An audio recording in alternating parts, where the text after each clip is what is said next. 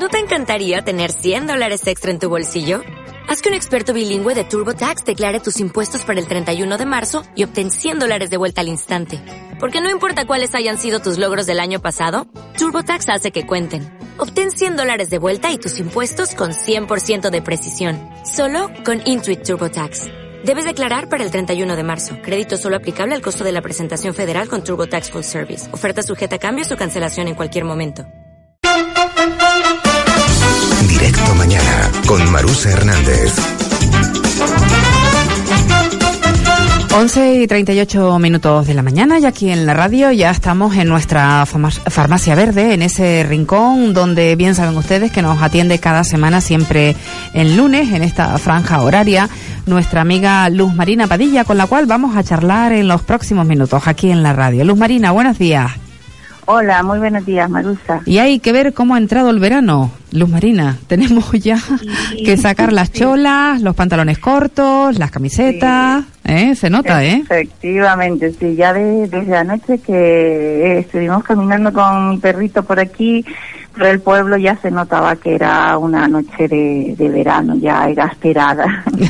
ahora nos, eh, acuérdense que ahora, lo digo para aquellos que como una servidora no tenemos memoria, empezaremos a quejarnos del calor que hace, eh, es el, eh, veremos en los informativos que las temperaturas no subían de esta forma desde la última década, en fin, que que comenzaremos ahora a quejarnos del calor, que será lo que toca. Dejamos a un lado la queja y el guineo de la baja temperatura y del frío y pasamos al calor. Bueno, Luz Marina, además estamos en una época bonita para salir a dar una vuelta, para salir eh, a pasear y para salir a disfrutar de las hierbas que tenemos en la isla de Fuerteventura, ¿no?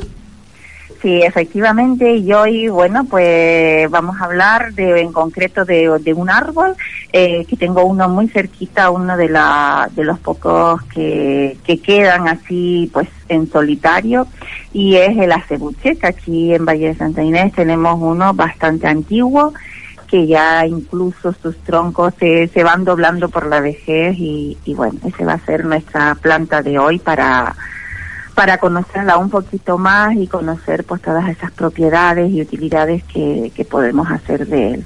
Del acebuche. el eh, acebuche, que, que en Fuerteventura hubo un momento donde había muchísimos, ¿no? Eh, Luz Marina, y hoy, hoy en día es difícil verlo. Sí, efectivamente, junto con los tarajales y los almácigos y palmeras, eh, desde la época aborigen eh, formaron pues numerosos bosques en, aquí en nuestra isla y en el resto de las Islas Canarias porque es un árbol que, que está en toda, en todo el archipiélago el archipiélago canario. Eh, es un árbol que también se, se le llama el olivo silvestre. Lo podemos, los olivos actuales un poco mm, podemos decir que son descendientes de, de, la cebolla. Y una pregunta, ¿lo podemos confundir, eh, Luz Marina, perfectamente con un olivo? No, Eh, este es mucho más ramificado, más denso más denso que el olivo actual. Eh, y yo incluso diría que, que, sus hojas son como mucho más oscuras, el verde es mucho más oscuro. Yo por lo menos lo que yo he visto, eh, tanto en uno como en otro, las diferencias que le hago es, es el árbol, incluso la cebuche es como más denso y, y como más chatito, por así decirlo, mm. y, el, y el olivo actual es más altivo y, no tan denso como, como el acebuche. Muy bien, pues te eh, escuchamos. Eso, decirles que, mm, que sus frutos se llama cebuchina, son verdes y luego ya en la madurez son, mm, toman el color negro, bastante negro. Eh, su sabor es un poco más bien tirando amargo, y pero es comestible, incluso mucha gente, conozco gente que les encanta y, también las preparan como si fueran a, aceituna del olivo actual. Luego decir que es un árbol, mm, como te comentaba antes, que se encuentra en todo el archipiélago canario y ya desde la época aborigen los majos utilizaban su madera para hacer los teceses o varas para luchar.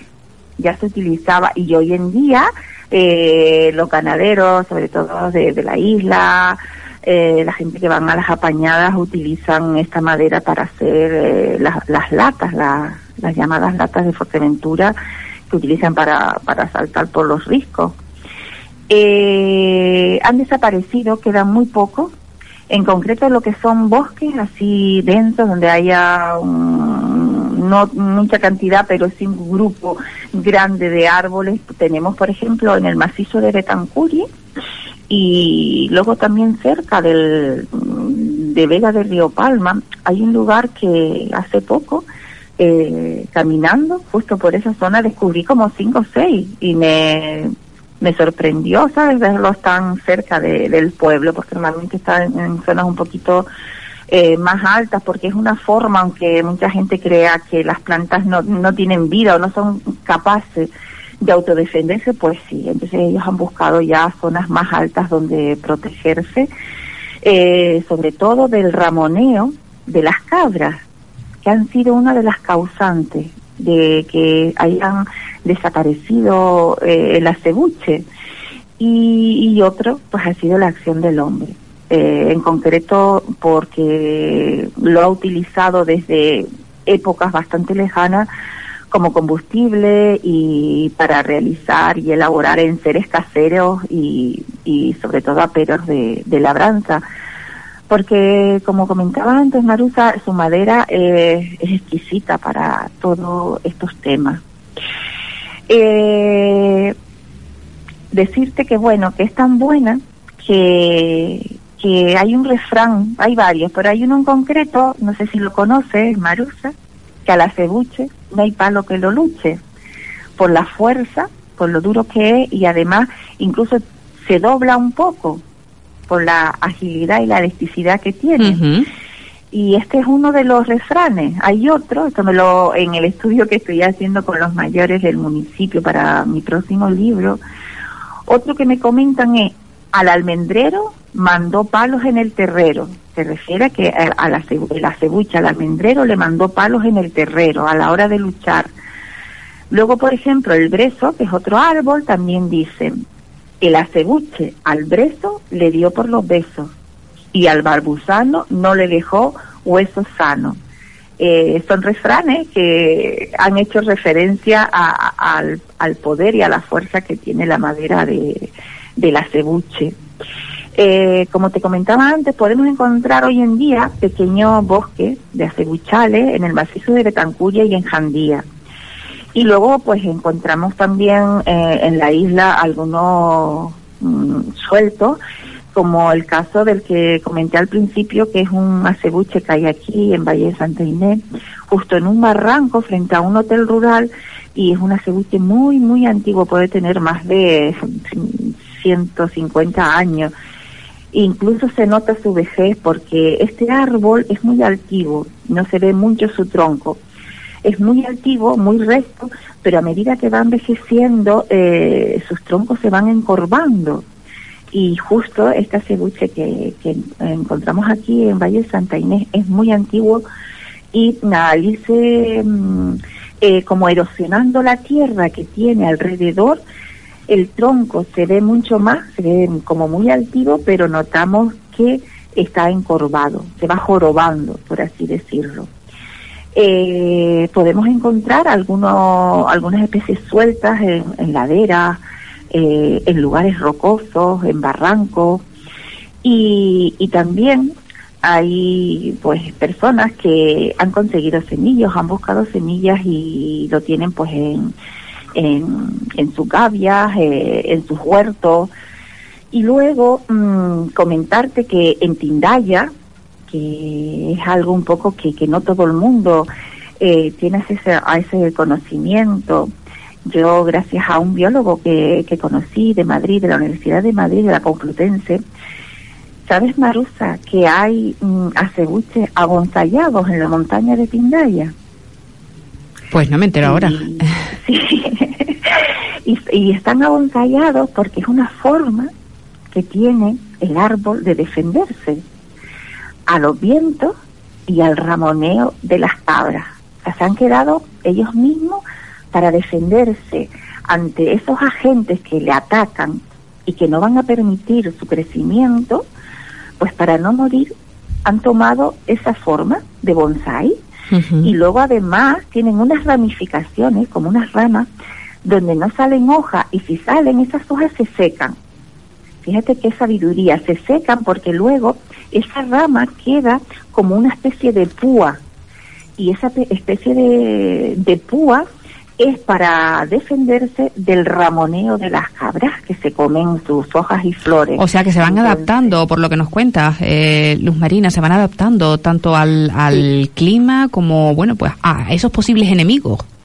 Sí, efectivamente, ellos eh, han buscado esa forma de ese lugar primero, ese lugar donde nacer, luego eh, eh, han su tamaño lo han empequeñecido, por así decirlo, para que los vientos no maltraten eh, sus ramas y también eh, sus ramas, eh, algunas de ellas eh, no permiten que crezcan las hojas para que se formen como una especie de, de púa de lanza Mm. que pues pincha a las cabras cuando intentan comérselos Ujú. para que veas la, la sabiduría que tienen eh, las plantas. Efectivamente. Luzma, ¿y qué propiedad tiene eh, esta, este árbol eh, para eh, la gente de Fuerteventura, sobre todo para aquellas eh, generaciones que ya tienen un poquito más de edad, para los abuelos y para los padres? Eh, pues mira, ellos utilizaban eh, las hojas, el fruto, las acebuchinas y bueno, la madera para lo que te comentaba antes, para los aperos y utensilios, pero las hojas y, y- y sus frutos eh, lo utilizaban como laxante para el estreñimiento, luego hacían infusiones para cuando habían inflamaciones y, y, y en la garganta, también para bajar la, tensión arterial y también para bajar la fiebre. Eh, como te decía antes, hacían infusiones varias veces al día, pero también muy curioso era que ellos, eh, cuando a lo mejor pues no tenían tiempo de hacer infusiones porque estaban en el campo haciendo otras tareas agrícolas o ganaderas, cogían hojas en el mismo lugar donde estuviera el árbol y las masticaban y eso lo hacían durante la jornada de trabajo varias veces y eso también eh, hacía el mismo efecto que si te tomaras una, mm, una infusión. Y también solían llenarse el bolsillo de acebuchinas y se las iban comiendo, a pesar de su sabor que era bastante amargo, pero eh, las utilizaban para, para estas dolencias que he comentado. Y, bueno, era un poco eh, la historia del acebuche en, en nuestros antepasados, en, en nuestras décadas pasadas aquí en la isla de Fuerteventura. Y bueno, eh, el como decía al principio, en, en el archipiélago canario en general. Muy bien, ¿nos vamos al rincón del cuento?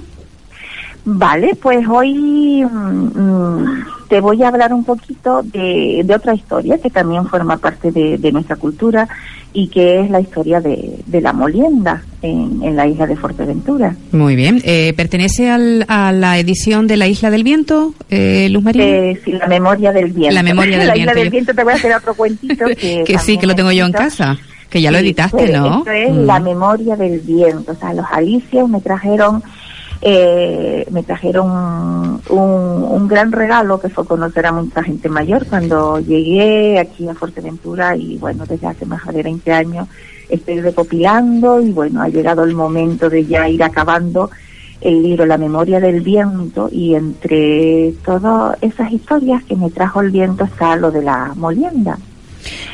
Y bueno, este artículo eh, en este libro mm, comienza así, con una copla que dice, estoy moliendo en tu molino gofito para cenar, que por qué no mole diestro, todavía estoy sin almorzar.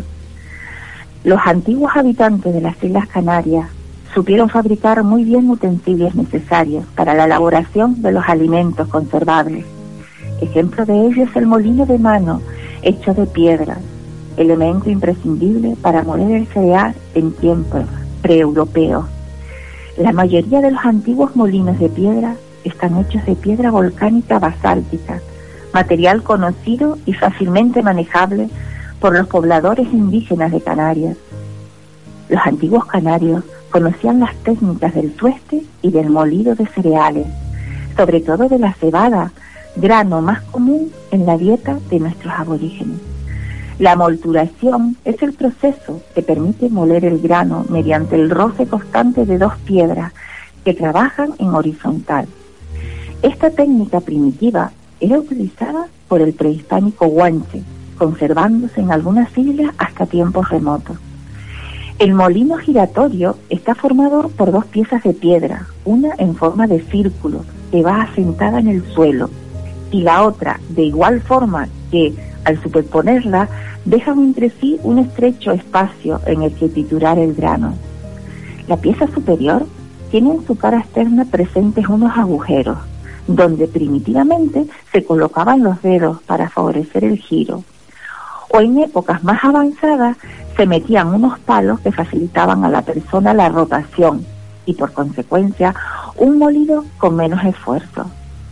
El molino tiene un orificio central por el que se introducía el cereal y algunos de ellos tenían un saliente en forma circular que hacía la función de un embudo y así depositar el grano a medida que se iba moliendo. Los aborígenes utilizaban para sus molinos la lava basáltica, porosa y al mismo tiempo dura, que evitaba su desgaste en el proceso de molienda. Las crónicas de la época cuentan que el trabajo de molido y machaque estaba destinado a las mujeres. El gofio ha supuesto la base de la alimentación canaria desde la época prehispánica y ha sido este tipo de técnicas de molienda las que han permitido la subsistencia de pueblos como el canario. Los molinos de mano han sido utilizados en momentos de necesidad, principalmente entre familias humildes que no podrían permitirse el coste de la molienda o que, teniendo poco grano, no les era rentable llevarlo al molino ya un poco más adelantado. Hasta la primera mitad del siglo XX, muchos majoreros seguían utilizando esta piedra para moler los cereales. Era una actividad laboral pero también social y de relaciones sentimentales. Los pretendientes se cantaban coplas mientras molían. En ocasiones se les permitía moler juntos, momento que aprovechaban para poner las manos unidas, normalmente el hombre sobre la de la mujer, al tiempo que movían al unísono el molino. Concretamente, estos cantares que vienen a continuación fueron recogidos en la isla de La Palma, aunque se pueden encontrar extendidos por las diferentes islas del archipiélago canario. Algunos de nuestros entrevistados improvisaron algunas de estas coplas con el aire pausado que las caracteriza. Él le canta, estoy moliendo en tu molino, gofito para cenar, que porque no muele diestro, todavía estoy sin almorzar y ella le contesta, dale tú ligero al palo, porque él solito no muele, y no te quejes de hambre, porque más que yo no tienes. Y él le dice, como tienes un molino, contigo me de casar, pero veo que para comer sudores hay que pasar. A lo que ella le contesta, si por tener un molino tú te casaras conmigo, ahora cojo y lo vendo y no vivo más contigo. Y él dice, si no vives más conmigo, las gracias le doy a Dios, y el molino no lo vendas, que tu padre me lo dio. Y ella termina, con la piedra del molino que mi padre me dejó, te voy a hacer la cabeza como el gofio que molió. Y colorín colorado, esta historia ha terminado.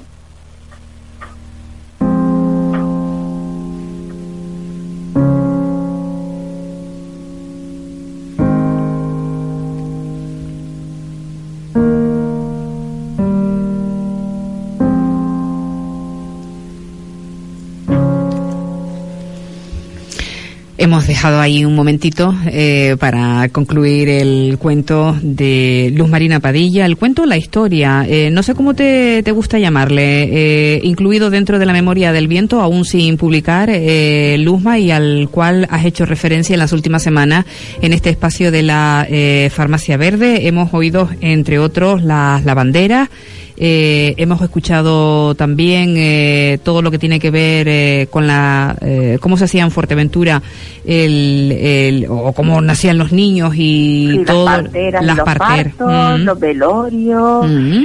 Eh, a ver, mm, alguna más, que han sido varias. Sí, por eso las últimas semanas has tirado de... eh, ¿cómo- ¿Cómo te gusta titu- eh, titularlas? ¿Historias? Eh, ¿Cuentos? historias, historias de nuestra cultura, sí. Bien, estará incluida esta también, eh, la molienda en la memoria del viento. Y hoy hemos dedicado el espacio que realizamos semanalmente con Luz Marina Padilla a ese precioso árbol del que quedan ya muy poquitos ejemplares en la isla de Fuerteventura, el En fin, eh, si salen ustedes estos días a pasear por la isla, Hombre, no, no es fácil encontrarlos, ¿no? Luz Marina, yo iba a decir por cualquier barranco, pero no, ahí estaría yo engañando a, a los oyentes, ¿no? Eh, quedan sobre todo en las zonas altas eh, de la isla, ¿verdad, Luz Marina? El macizo de Betancuria, sobre todo lo que son bosques pequeñitos, tenemos en el macizo de Betancuria y, y, el- y por la zona de, de las montañas de Jandía, el macizo de Jandía, pero sí decir que, bueno, por la zona de Vega de Río Palma y luego aquí en Valle de Santa Inés, que además es muy, muy, muy bonito por la zona que, por el barranco que va a la zona llamada el, el Chorrillo, Sí. eh, hay un hotel rural que se llama Casas Blancas, justo en el mismo barranco, y justo enfrente, eh, además está súper altivo, está muy bonito y, y en concreto cuando hace unos años hice un campamento con niños aquí, que estuvo tu hija Marusa, recuerdo que los llevé a ver el acebuche, les hablé de él y lo ven en plena carretera, carretera en lo alto, en una gavia, eh, eh, se ve el gran acebuche, el viejo acebuche, porque como comentaba, ya sus dos troncos, salen como dos troncos que se enredan entre sí y ya se están encorvando por la vejez.